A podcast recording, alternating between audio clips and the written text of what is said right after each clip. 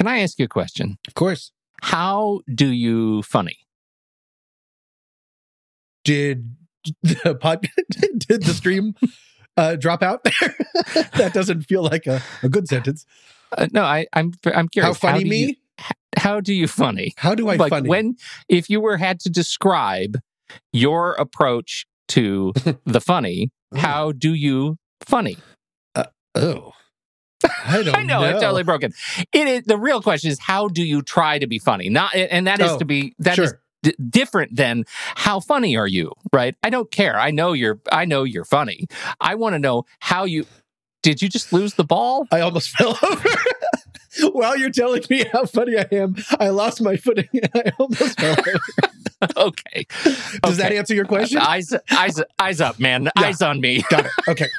How do you how do you approach humor? How would you describe your approach to just day to day? I'm not talking about when you're writing scripts. I'm not talking about any of that. I'm just talking about like day to day. I think I've had to think about this once before. Someone asked me, and the best way, because it makes me very uncomfortable to answer, because then I have to admit that I sometimes think I'm funny, where I feel like I'm just like barely hanging on all the time. but I think what I mostly do is I take a concept and then throw it into the absurd. I push it Yeah. as far as it can go without breaking or break it. And yeah, that's like, and now that's like the least funny answer that anyone can have. But yeah, that's Well, what I think my personal thing is take it and then push it really far. So it almost Yeah. doesn't make any sense anymore. Yeah. I bring this up because it turns out that how you funny Yeah. is it, there is a spectrum on how your funny can help your mental health. How you're, oh, okay. Yeah. Yes. Interesting. And I would like to tell you about that. And I have, in order to tell you about that, I have to introduce you to two things. One is the HSQ, the Humor Styles Questionnaire. Have you ever heard of the Humor Styles Questionnaire? No. It exists. And guess, see if you can guess who invented it. I- and I'm talking about like uh, a, a, a people of the world. Oh, Canada. Right? Don't we always say that all the funny people come from Canada? all of the funniest people come from, uh, you know, case in point, Schitt's Creek, please. Right. So, look, University of Western Ontario, uh, they create, they're researchers and they created the Humor Styles Questionnaire. It's been around for 20 years, the Huh. HSQ. And now there is a place at the University of Colorado Boulder called That's the we. Humor Research Lab. What? Yes.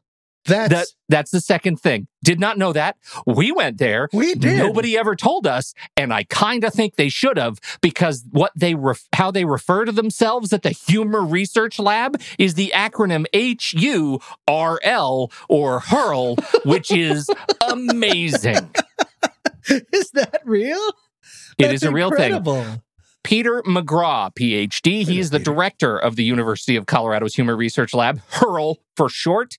He's the, he also wrote the book Shtick to Business, a book about using using Ugh. humor to get ahead. Oh, I don't know about that. and uh, he actually talks about uh, the HSQ as a tool for the introspective person to make positive steps in their lives, right? So, uh, eh, you know, the way he describes it is you don't have to learn music theory to become a better pianist, but it kind of helps. And Huh. so that's why he is a huge proponent of the HSQ, and they it has defined these four approaches to humor, right? And I would like to go through them with you one at a time briefly and see where you fall on the HSQ. okay. The first, number one, the first approach to humor is aggressive. This would be uh, sarcasm and teasing. This is like, why is it funny when you keep stubbing your toe, right? Laughing at someone else's expense. That is aggressive humor. How I- often do you find you do that? I think you and I have talked about this. It, it- I think this would be classified as punching down. Right. I don't think that I truck very much in that. Sometimes I'll do it like if we're playing virtual poker and like I'm one of the guys, but very Yeah. rarely. I don't truck in like being a bully. If anything, it's the opposite. I truck more in self deprecation. This is, I'm terrible at trash talk for Right. that very reason. I'm terrible at it. Right. And I don't find the jackass movies funny. I find them really problematic. you know what I like about them? The camaraderie. They're so Yeah, nice to right. each other. I like that. I like it when everyone laughs together. Yeah. If that didn't happen, then I wouldn't understand because then it's just Yeah. like eating wasabi in your nose and throwing up. And I'm like, yeah, terrible. Okay, great. And then I said, "What's his name?" I, I saw this uh, uh, interview, and he's he's broken his eye bones around his eye so much that his eye could literally fall out at a moment's notice. Oh. I can't. Probably I don't. Steve-O. I, I don't. I don't deal with that very Okay. well. Anyway, number two, Yep. Tom, self-defeating humor. You are making fun of yourself for others' amusement. 100%. Have you heard this podcast? I am Yes. I am so embarrassing on this podcast. My father has every once in a while been like, you know, like future employers like might listen to the podcast. Like, do you have to share everything? Or he's like, why don't you talk about like No. how you got a, a cum laude in college? And I'm like, because I don't have anxiety about that. That was okay. I did good there. Yeah, that Who was- needs yeah. to talk about that? Yeah, that wasn't me looking at a flat squirrel and throwing up at eight in the morning. Callback. I don't know if I can move on. anyway, okay. That's self defeating humor. Okay. The, the third is affiliative humor. What's that? Yeah, this was interesting. This was news to me, Tom. Mm. Affiliative humor is telling jokes and bantering with others. Oh, sure. So, over the last 18 months, you might recognize you've had very little affiliative humor because who's been hanging out with people? I don't know. Shrug. Yeah. So, uh, that's that's very much the sort of you go to ComedySportz, right? You go to a comedy club, you go, you hang out with people in social situations, right? It's banter is involved. That's the third. And the fourth is self-enhancing. Oh. Ooh. I know. Okay. Mhm All right. a general humorous outlook, as described by the HSQ, Hmm. able to see comedy in most situations. Sure. Self enhance. Okay. Why is that self enhancement? Okay. That makes sense. So, like observational comedy?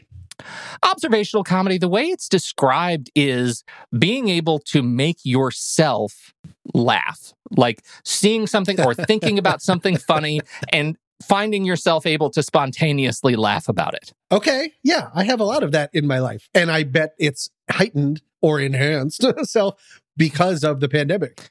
Yeah. Like spending so much time alone.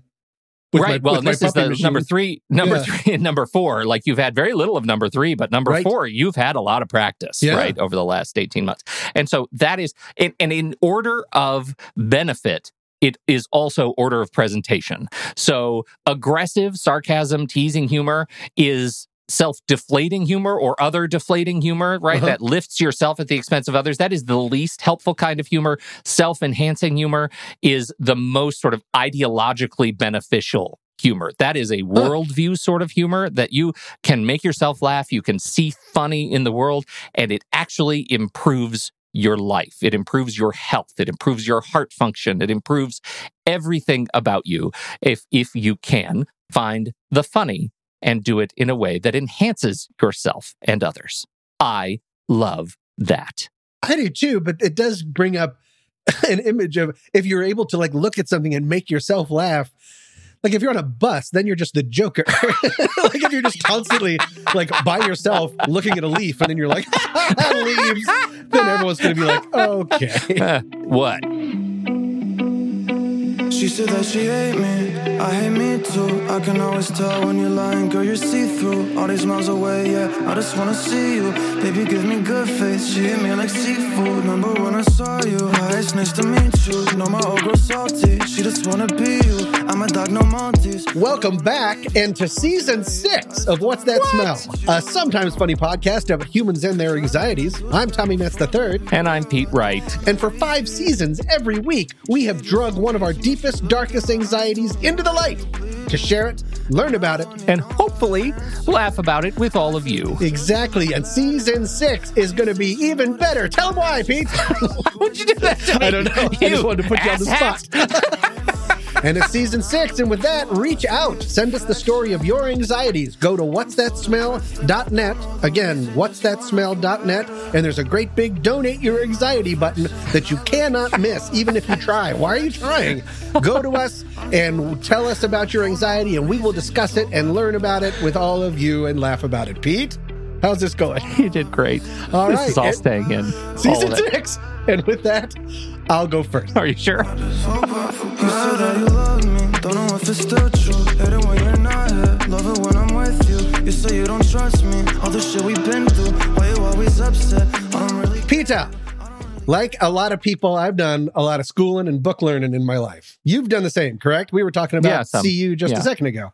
Yeah, yeah. Um, and I've been lucky enough, I've gotten mostly good grades during this time. But, and because this is season six, Pete, I'm about to put you on the spot. Oh, So get ready, lean into it. Mhm. Once in high school, I was not so smart and I got a D plus in a course. I think the lowest grade I've, or at least easily one of the lowest grades I've ever received.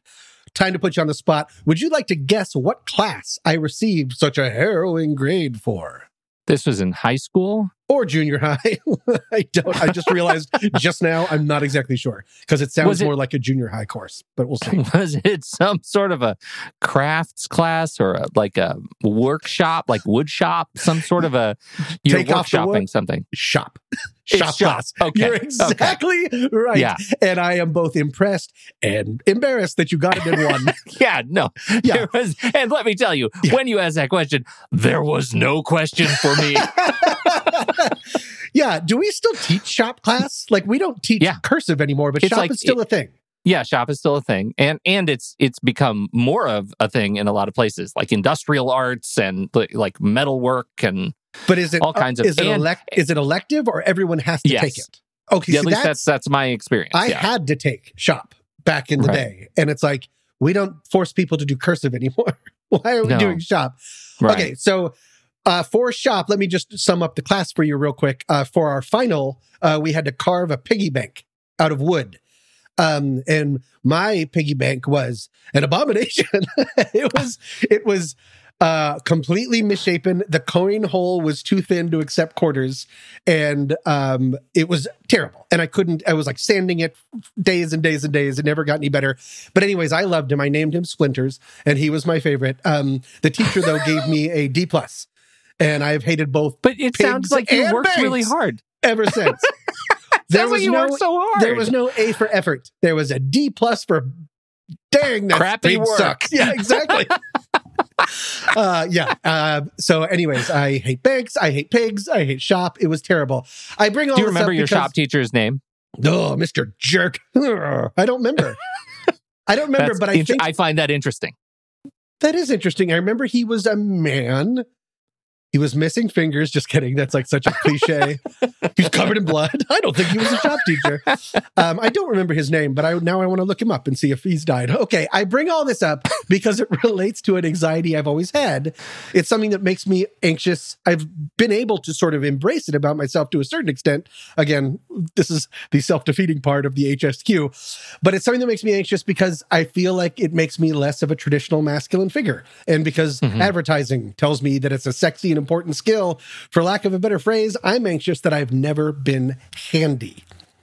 The basic Wow. idea of being handy, the closest I could come across the internet is a fear of power tools, which is who cares? Triple-ophobia. no one knows what that word is. But that's impossible, and I'm not going to say that. So I'm just going to say fear of never being handy. I've just never, no one's ever accused me. No one's ever been like, oh, Tommy will fix it.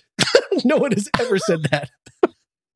Uh, I would like to turn it over to you because I want to explain a little bit more about my relationship to not being handy and how that exists in my family. But how do you feel about this? Have you ever had any ill feelings about it? Has it ever made you insecure or anxious?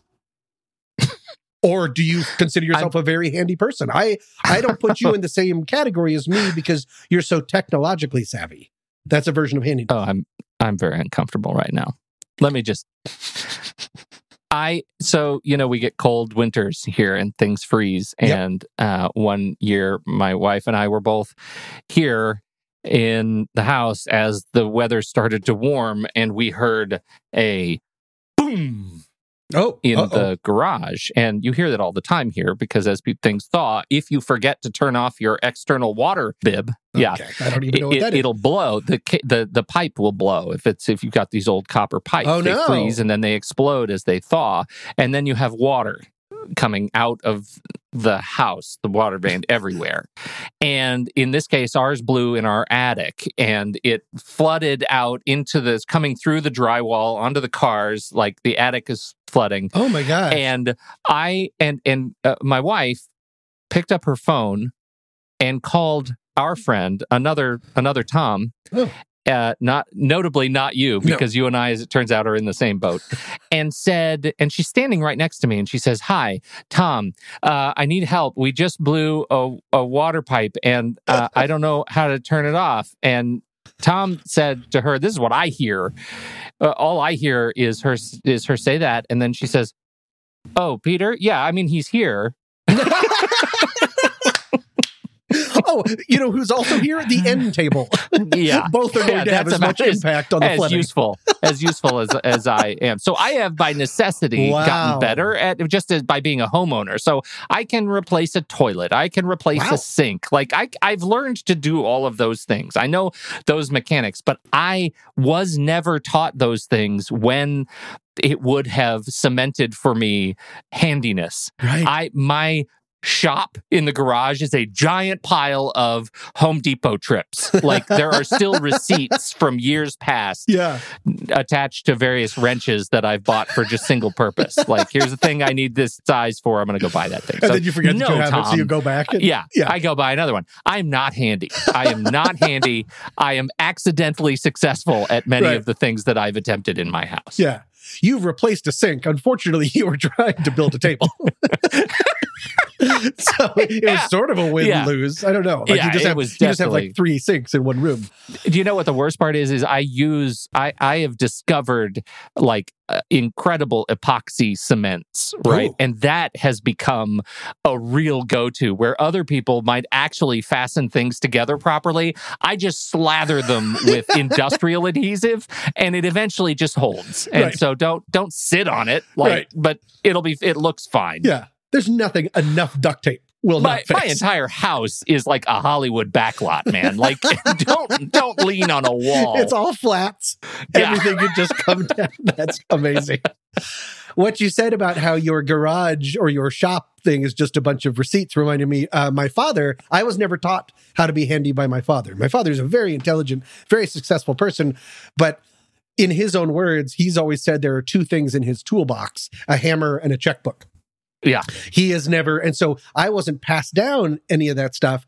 On the other side, though, of is my mom's family and my uncles, and both of my uncles and my late grandfather were and are extremely handy. My uncle Lou refurbishes old cars and like actually has like a little dishcloth just for stains that he throws over his Oh. shoulder. That's some prime. Yeah. It's probably not a dishcloth. I'm so not handy. yeah, that's, that's Um, not great, but aspirational figure. I can I can see really looking up to a guy like that. Totally. He's just always got grease. And then my uncle Jay is the kind of guy that can just go like build a deck. Yeah. Like I, Yeah. I yeah, he's got a guy. I'm just going to be your guy who will build a deck. Meanwhile, like whenever I go into Home Depot and I smell lumber, like I desperately am, I need an adult.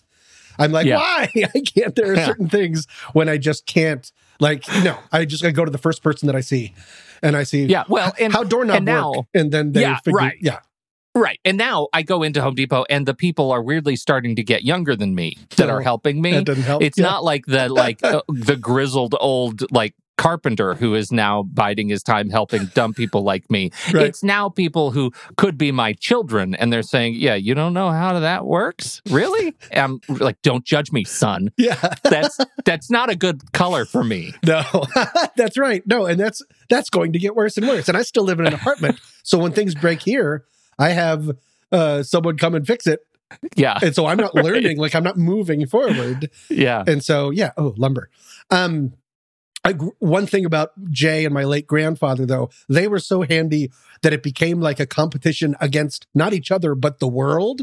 So whenever they would get something, they would. Ref- and Jay still refuses to look at the directions. They put everything out on the floor and then they spend like a couple hours like figuring things out and then they put it together and it's wrong.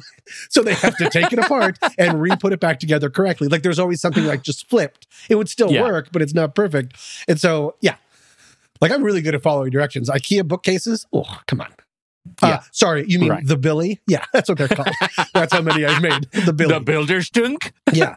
But even with that, when it's like, you know, because IKEA is the Hello Fresh of making things. Like they give you all the stuff already portioned out and in Yeah. little bags and stuff. And invariably, every single time I've built something from IKEA, which I should, I mean, an alarming amount of my current apartment furniture is still IKEA. Oh, I'm in my head doing a Fight Club scene while looking Oh, at you me? through Yeah, Zoom. yeah, Yeah. Yeah, IKEA. Yeah. And IKEA. Uh, yeah. IKEA. I think this shirt is from IKEA. Um, no, even that, every single time I've made something, there always comes a point where I'm like, up, and they didn't give me another screw.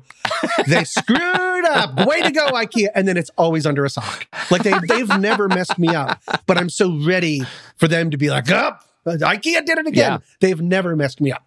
So, okay, so we're very alike. And when you were talking about standing next to your wife, your uh, lovely wife, and being emasculated in Yeah. real time, um, this I I didn't know how to research this topic, and so I literally put in fear of not being handy into Google. Pete, Yeah. we are not alone. Fear of being handy came up with a ton of stuff, and really, it's just people being like, "Yeah, I feel this way," and it Yeah. sucks. Yeah. A- And the I'm not going to go through most of it, but just this one thing. There was an article written by a guy named Andy Hines, and he's a professional handyman who says his job has taught him a lot about male insecurity. Yeah. And he listed it in, he says almost all of his clients, male clients, interact with him in one of three ways. Can I just, do you actually, do you have any guesses about what they're like? What these three, or I can just list them. Well, I mean, I, I I'm probably all three of them. One is is absolutely like they'll show up at my house and I will immediately get down on my knees and start praying to them and I will thank them for being present in my life and for solving this problem that to me is completely insurmountable. Number one with a bullet. Quote, the first is sheepishness and self deprecation. I don't know how many times I've had men apologize to me while also thanking me for being Yeah. inept at home improvements. Yeah, you got it Yeah. right No, off the bat. Those always end with incredibly meaningful, gracious hugs. They they're trying to leave, right. and, I can't let go. Yeah. So that's number one. Number two is that is I'm I might be embarrassed and thereby standoffish. Like I'll be like, just solve the problem and and fix it for me. And I don't want to. I want to completely dissociate that this even exists. interesting. There's there's a version of that in number three, a version of what you just said. Finally, there is a so I'm skipping to number three. Finally, there is the very successful male clients who let me know repeatedly that he is very successful and that matters of home repair are almost too far beneath him to even discuss. So that's not you. Oh yeah, You're- I don't think I could it- ever make the I'm very successful You're, case. you're Like, putting it I out of sight, out of mind. That. right. You're putting it the out of sight, out of mind, but it has the same Yeah, result a little bit a surprising trait of some guys who fit this profile Yeah. they seem surprised that i would expect to be paid a living wage to do work that i've Yeah. mastered over decades of practice okay so yes Yeah. that's very different than what you said because Very you're, you're a me. nice person this is I'll a more aggressive every penny of 100%. what Yes. of what is asked. Right. I'm so into that. but there is The- it is the- interesting that you have Yeah. that it can result in a little bit of avoidance Yeah, no, it's Um, mostly fear of acknowledging my own insecurity and my own ineptness. Like I just want to be be. And the third one is, uh, and the third one me, is very aggressive so it's probably not going to be you but go ahead what was your no, no. I just mean the other. The other one is I want to be involved. I want to learn, and I Oh. might start dropping made up tool names. is there a niner in there right Yeah, yeah, a hundred Yeah. percent. Um, Like, oh, so you're twisting the Uber stank right now? Is that what? so that's where. Oh, this is this is my go-to. Oh, see, that's the one step I was not able to complete without you. I, I could have done everything else, but just that one thing with the Hoover stank that I you just I needed you for. You had Once the right again, you are brushing up now against number two. This is working out incredibly well. Number two, quote, another reaction I've become accustomed to is the assertion, which may be legitimate, but still comes off as defensive, that, quote, I could do this myself if I only had time.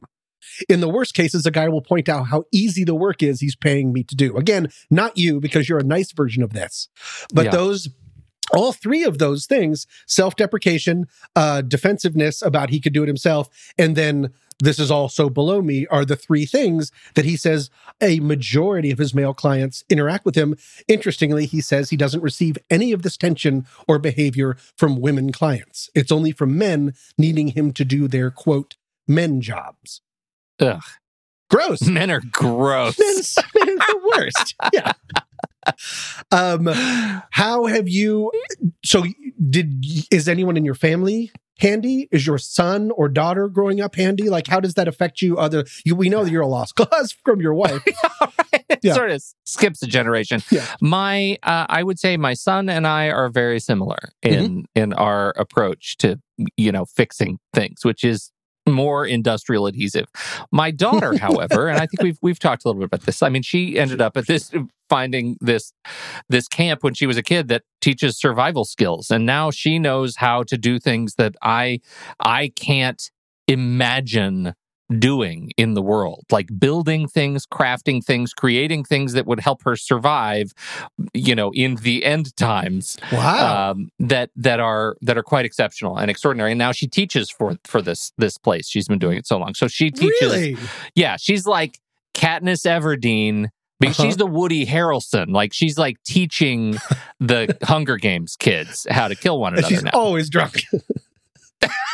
except for that oh, okay. sorry I didn't see that coming she has got a real alcohol Yeah. appetite. Yeah. Uh, well, that's cool. I mean, because I like the idea of it. I'm working on, and I've been able to embrace not to feel bad about myself. yeah I do still, it is, I think it is impossible, nearly impossible, just because I'm not enlightened enough to not feel, to feel not like less of a man, just because it is so prevalent. And I Yeah. brought up advertising so, so far. I mean, there's just like, there's the, there's the pickup truck guy, yeah and then there's me, and never those two will meet. Well, okay. So, first of all, there is the new pickup truck ad that was on the Olympics over and over and over again. Okay. And it was it was the ad where the guy has this truck and he has this part of the truck where the the pickup bed thing, the the tailgate Yeah. folds down at the half point and creates a thing where he can like pretend to write emails. Have you seen this commercial? No. Okay, so he could pretend to write emails on it and he's talking it's the flex, like the flex gate or something Okay. and and all the kids will come out as like mom dad's flexing again and he's like phantom typing on this lift gate like a real tough guy answering email and he's like what what's so weird i'm writing email i'm just writing this email and i'm like okay that's me like writing the imaginary email or the other variant is he has a cat that does all of it like herds animals for him it's like a domesticated cat and at the end he's at the side of a lake and he throws a stick in the lake and the cat jumps in the lake and fetches it like a dog Yeah. it's a very funny thing, but it's like weird flex. That's the whole thing. I'm that kind of truck owner. I don't even own a truck. I, Right. I wouldn't own own a truck right now, but that's it. It's it is like I'm the pretender. That's the the whole story ends in pretender. Pretender. That's me. Got this it. Guy. Okay. Two so yeah, so that's This guy. that's in addition yeah, because like what I was saying, you still feel that draw.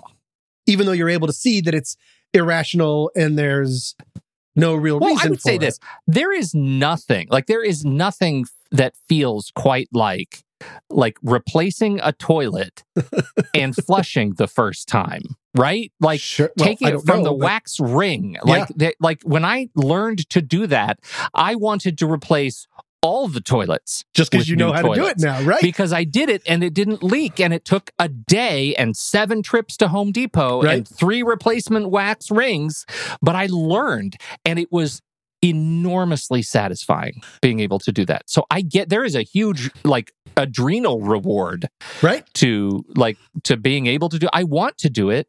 I just uh, like I have I don't I don't. That's a per- perfect transition into the very end of this segment is I have a personal victory myself. It is definitely not I don't know what else, I don't care for the phrase wax ring, but it's, it's not toilet related at all. um, but I um friend of the show Darnell Smith um he uh, i was resp- i was asking him once over the phone i said my car brake light has gone out so i have to make an appointment with the dealer and he was like you Mhm. absolutely don't have to go to the dealer he says look up on youtube how replace brake light you know they'll have one for your exact car and i was like you Yeah. don't have to spell Yeah. it what to put in google and then um But was like, weirdly it turns out he kind of did. he totally did he totally did because i wouldn't know to look up my own car yeah. Yeah. Right. and so, um, no, I'm desperately trying to be handy just in this conversation. I was like, oh yeah, you mean you mean the the tube you? And I was like, oh no, Uber Um, stank. the Uber stank. Anyways, I did it. I found the video. I went to a light bulb store, or I don't remember what it was called, and I got the light and I replaced it. And Pete, it took 15 minutes, and I was the god of cars. Yes. Oh my God. I called him and I was like, did it. I called my parents and said, I just replaced a brake light. I think we're going to open it like a, my own garage. And they, my mom was like, oh my goodness. She was all impressed. no, it's a huge um, self esteem boost. Yeah. And Yeah. that's the final thing that I learned is A, with YouTube and stuff like that, being what I'm trying to learn more is being handy is more of an attitude. If I go into it saying, I'm not handy and I can never be handy, thus that is how it will always be. If I have a positive attitude, the resources are there. I just need to start small. I don't need to build the car. I need to replace the brake light. Wow. You don't need to build a whole house. You just need to replace the toilet. There's another division at University of Western Ontario. Oh. Right next to the humor styles questionnaire, and they did the handy styles questionnaire. and it's the same thing. Are you aggressive? Are you self defeating? are you affiliative? Or are you self enhancing? However, it ended up, I bet that toilet was hysterical.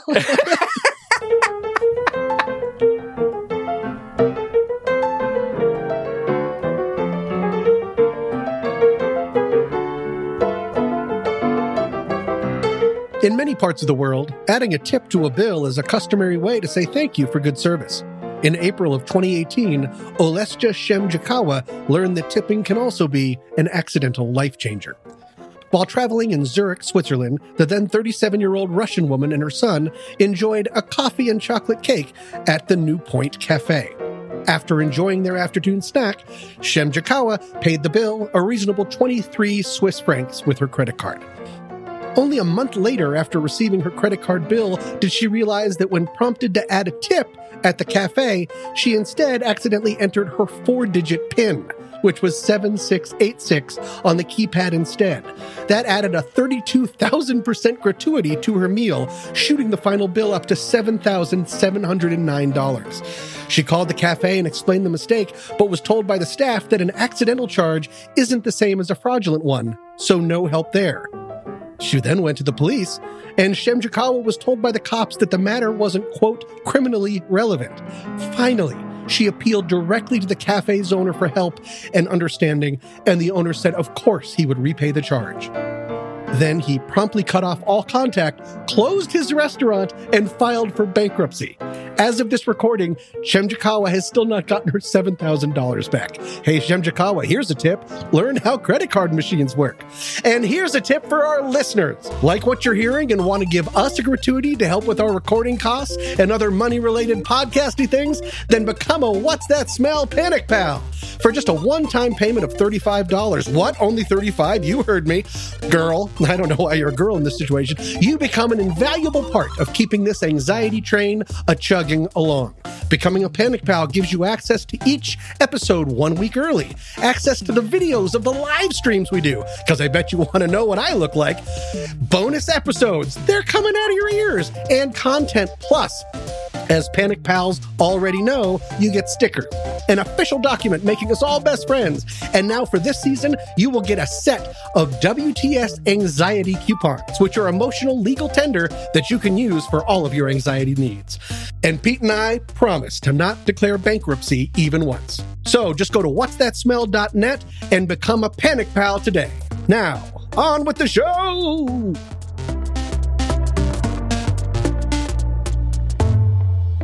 Hi, Tom. Oh, hello, Peter. Have you ever had a job that put you in some sort of place of authority? Yes, very much so. I directed a film. yeah, not that. We've Oh. already talked about that. Like, Oh. I'm talking about uh, other than that. Uh, authority. Well, sure. Yeah. With Young Story. Yeah. I've, I've had to do a lot of different things. Do you ever notice anyone looking at you and telegraphing some sort of sheepishness to approach you with a problem? Meaning I see people being hesitant to come to me. Yeah. I don't know. I don't hmm. know if I have. I tried. I think that they think that I don't know what I'm doing. well, obviously, me Sure. too. Like, yeah. because they're right. Let's be honest. Yeah. When I, I- started working at Home Depot, no one came up to me. I for me, I, I think it it started when I was I was a conductor on the Manitou and Pikes Peak Cog Railway. Have I been Oh. through this story with you? We have Okay. everyone threw up. Everyone threw up all the time. Yep. And that led me to my very favorite uh Vauban stories, because you know Vauban, that's a real podcast hit. Yes. You know about Vauban. No. But I I it this t- today's anxiety got me thinking about my experience in like I, I was a dumb kid and I was wearing a blue polyester shirt with shirt with a name badge on it. And mostly my lived experience of that was just I'm hot all the time. Uh, But I do have this memory of, you know, occasionally you'd have people who are like, I I want to ask you a question or I need help, but I'm embarrassed to do it. Oh, Um, yes. I have been through this. I, you know what I'm I'm better about? able to under. I just saw pictures in my head of people. Yes. Yeah, Yes, right. yes. And there's that like and and and what I want to tell them is not embarrass them, it's to tell them it's my job to help you. Like right. it I don't want to demean you or do anything about it. It's my job to help you and then they might throw up and then I have to clean it up. That's also my job and it's Yep. not to make it but but you don't have to hide it from me because it's about like I want to help. And yet there is this pervasive feeling of anxiety that is being telegraphed Huh. that they're somehow scared to talk to me, right? Right. And that brings me, Tom, to today's listener submission. Oh, I forgot that you had listener submission. Excellent. Excellent. Excellent. You didn't you didn't know where, what I was doing. no, You thought I'd come completely off the rails. completely. I thought this Yeah. was you were teaching me how to fix a toilet. This is perfect. Right. No. stop saying the word. Listener submission today is uh, from a person who writes I am terrified of asking a waitress for anything. Oh, Me. wow. Me. Can I get a little extra ketchup? My head. No, shut up and eat your dry fries with a smile. this comes from uh, this person did not ask to be kept anonymous. This comes from listener Marley, and Okay. so uh, thank you for writing, Marley.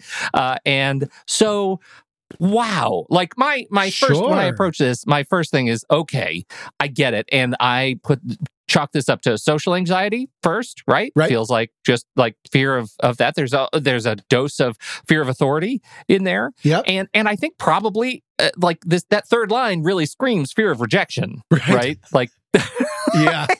just don't want to deal with it. And so I thought, okay, I've locked it up. Yeah. Yeah.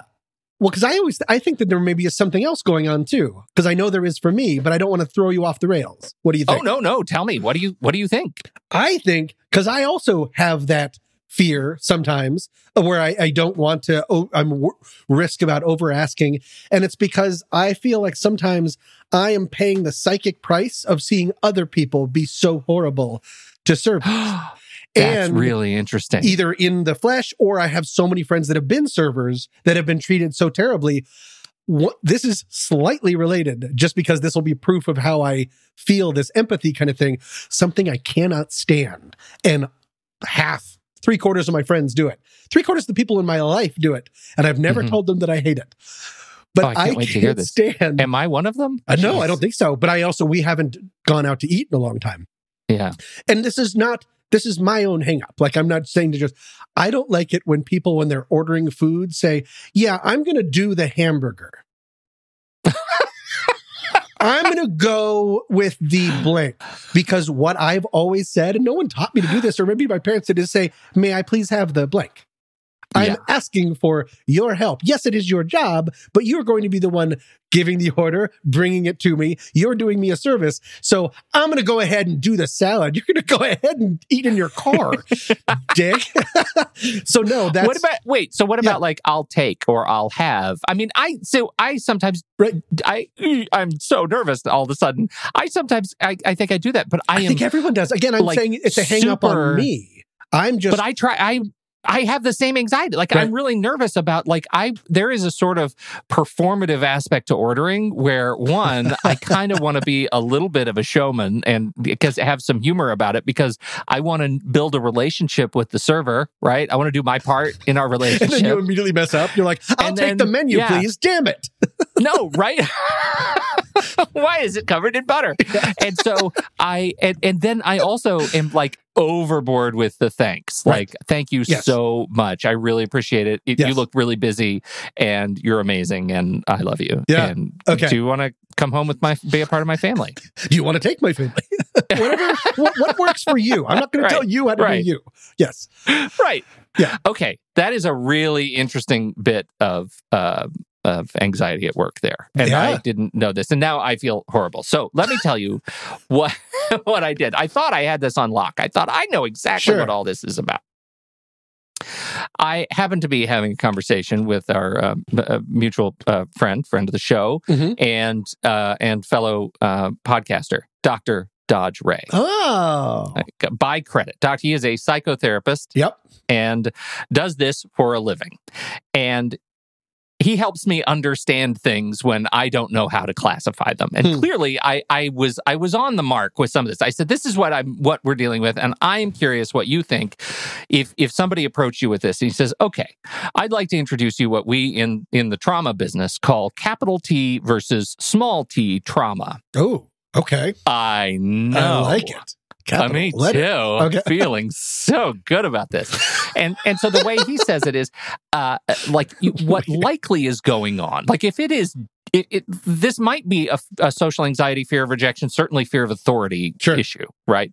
But this listener wrote in with a very specific circumstance, right? It was about this waitress, right? It was Right. about servers in restaurants.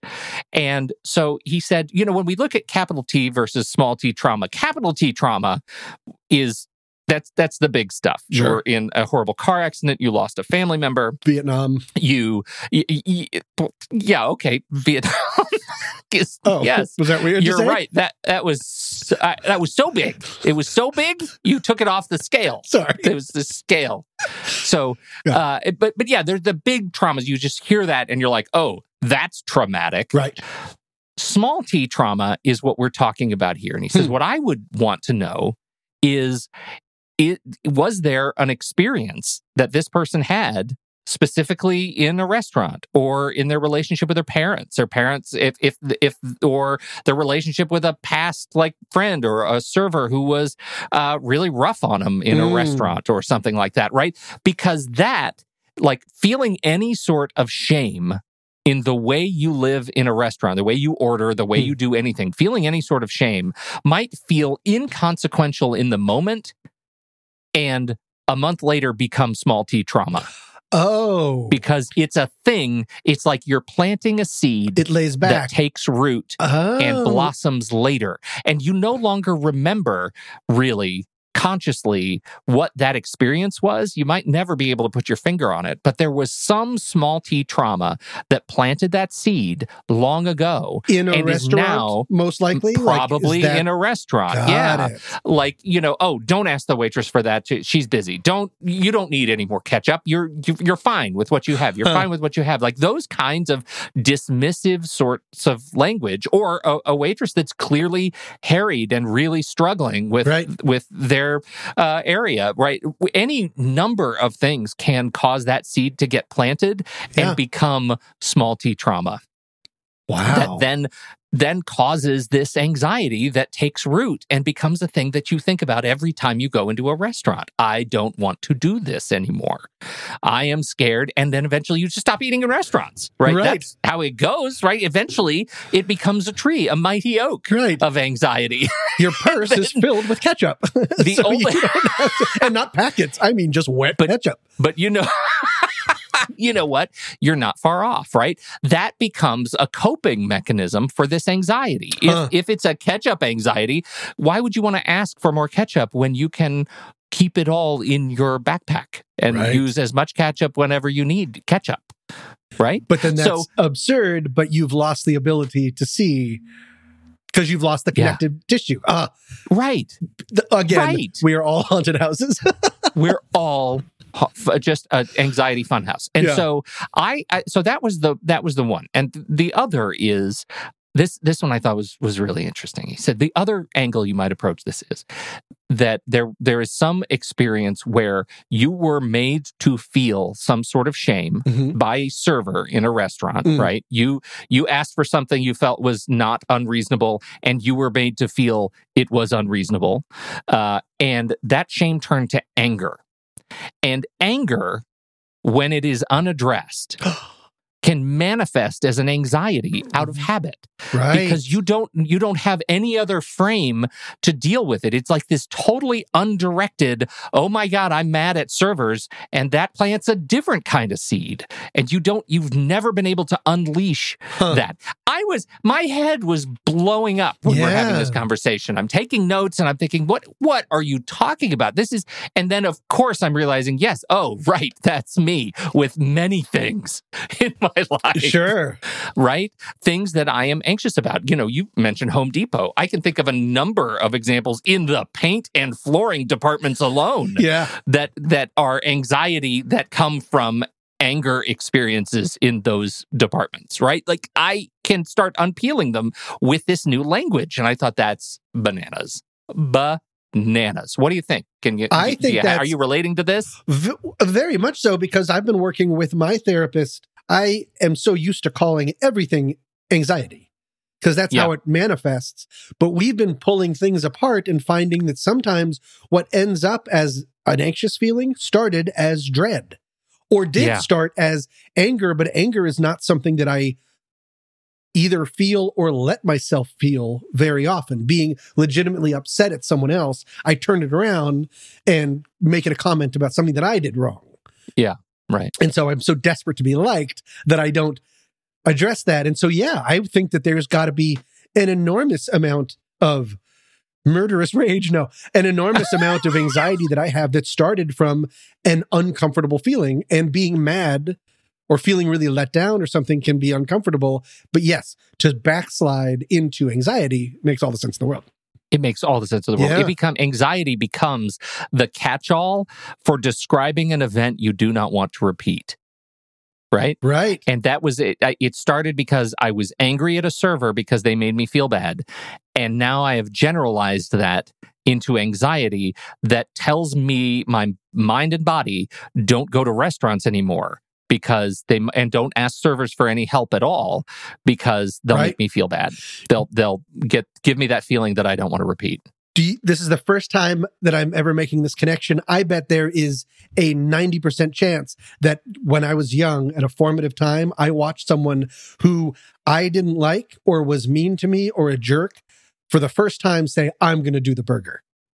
And I, a, Yeah. a switch was flipped in my head. And I said, that's what mean people do because it's not Yes. mean. And It's yeah. people and i've never seen a server flinch at that people talk like Right. that but i bet that i just made that connection almost like an anger connection of like no that's what you don't do oh my god and what if it happened in a restaurant in vietnam pete it's all coming together so so I said to our dear friend Dr. Dodge, I said, Dr. Dodge, uh, uh, how do you get? And before I finished get, he Yeah. said, uh, exposure therapy. sure I said, let's talk about that. And he said, well, it could be hilarious. Like if you're if you're feeling courageous and brave, what I recommend is you go into a restaurant and you say to the server, listen, I need you to know something about me. ooh I'm I'm working through some things and I'm probably going to be a tough customer today. But I need you to know that on the other side of it, I'm going to tip you very well as the as, a favor to me. So just know because That- you're about to treat them a little roughly that you're going to keep them busy. And Got you it. force yourself to ask for help every time you need you have any need. Oh Force yourself to do that. Why does And- that feel so uncomfortable I know. Yeah. I know. and then I would like excuse then- me, can I get uh one napkin? ooh Let's bring a napkin. yeah Oh, I've soiled this one. Can I get another Hi, I'm going to do uh, five different glasses with individual ice in each in case I need. Yeah. right. I'd like to send this back. It has 13 cubes. I asked for 12. I would like you to keep bringing me Yeah. exposed tablespoons of ketchup until you reach 13 and then stop. right? Yeah. Like that is as weird. He's describing like, this. look, He's like, again, I'm going to tip you my pin yeah. at the right. end of the meal. this is going to change your life. It's, it's a tough work, but but you can get. Oh, that get makes through it. me, I mean, Isn't that's so that fascinating? interesting. Yeah. And you have to, force yourself to get over the hump, and Right. that's what ex- we've talked about it for five straight seasons. Right. Exposure therapy, but this is this one could actually be kind of fun. And let me remind you, just like it was my experience at the Cog Railway and Tom's experience with young storytellers everywhere, it's their job Right. To help you. It is a fair exchange. You tip them well, they want to help you. Well, Right. they might not want to, but No, they're but- paid Right. uh, by your service there to to help you solve problems and enjoy your meal. That's the that's the value proposition. It's okay to ask for a little extra ketchup. And then and then the server like closes the restaurant, declares bankruptcy. Declares bankruptcy. And completely ghost you. that might not be that might not be the, the recipe for success that we're we're shooting for. I think we've created a great non-example. anyway, uh, Marley, thank you so much. Thank you so, much. That for is submitting so that relatable. request. That is great. So relatable, and and frankly, uh, it allowed I, I don't know, allowed me to think about uh, an angle on on some of these things that on on capital T small T trauma Yeah. that uh, I had never never really considered. So I really appreciate that, Marley. Thank you so much for being a part of the show. I'm so depressed and I don't know the reason, just wanna feel better. Thank you all so much for joining us for this episode. This week's tune is Hope I Feel Better by Teo Laza. Coming up next week, You get this little emotional boner when you when you when you spend your skin skin money. Duh, all right. okay. We're not talking about skin You're money and fine. boners. You're fine. You're doing great. all right. So Big sort of. you can um, call it dog face floor, and it's still going to be 13. I would definitely avoid dog face floor. that doesn't, and I would avoid that whole hotel because I'd be like, "What are you doing, Comfort Inn?" Thought of as the so much 13th about what you're talking about right now. I have no idea. But little bag of silver, I don't even know what that means. You and I come from very different places. Sorry, Judas betrayed Christ for a bag of silver. Oh, And- okay. And All right. like a real jerk, brought it to the Last Supper, said Da Vinci. know your place. I'm Pete Wright. And I'm Tommy Metz III. Thank you for downloading and joining us on season six. We will be back next week on What's That Smell? Hey, my reflection, when I look at you, all I see is perfection. I'm so depressed and I don't know the reason, just hope I feel better. better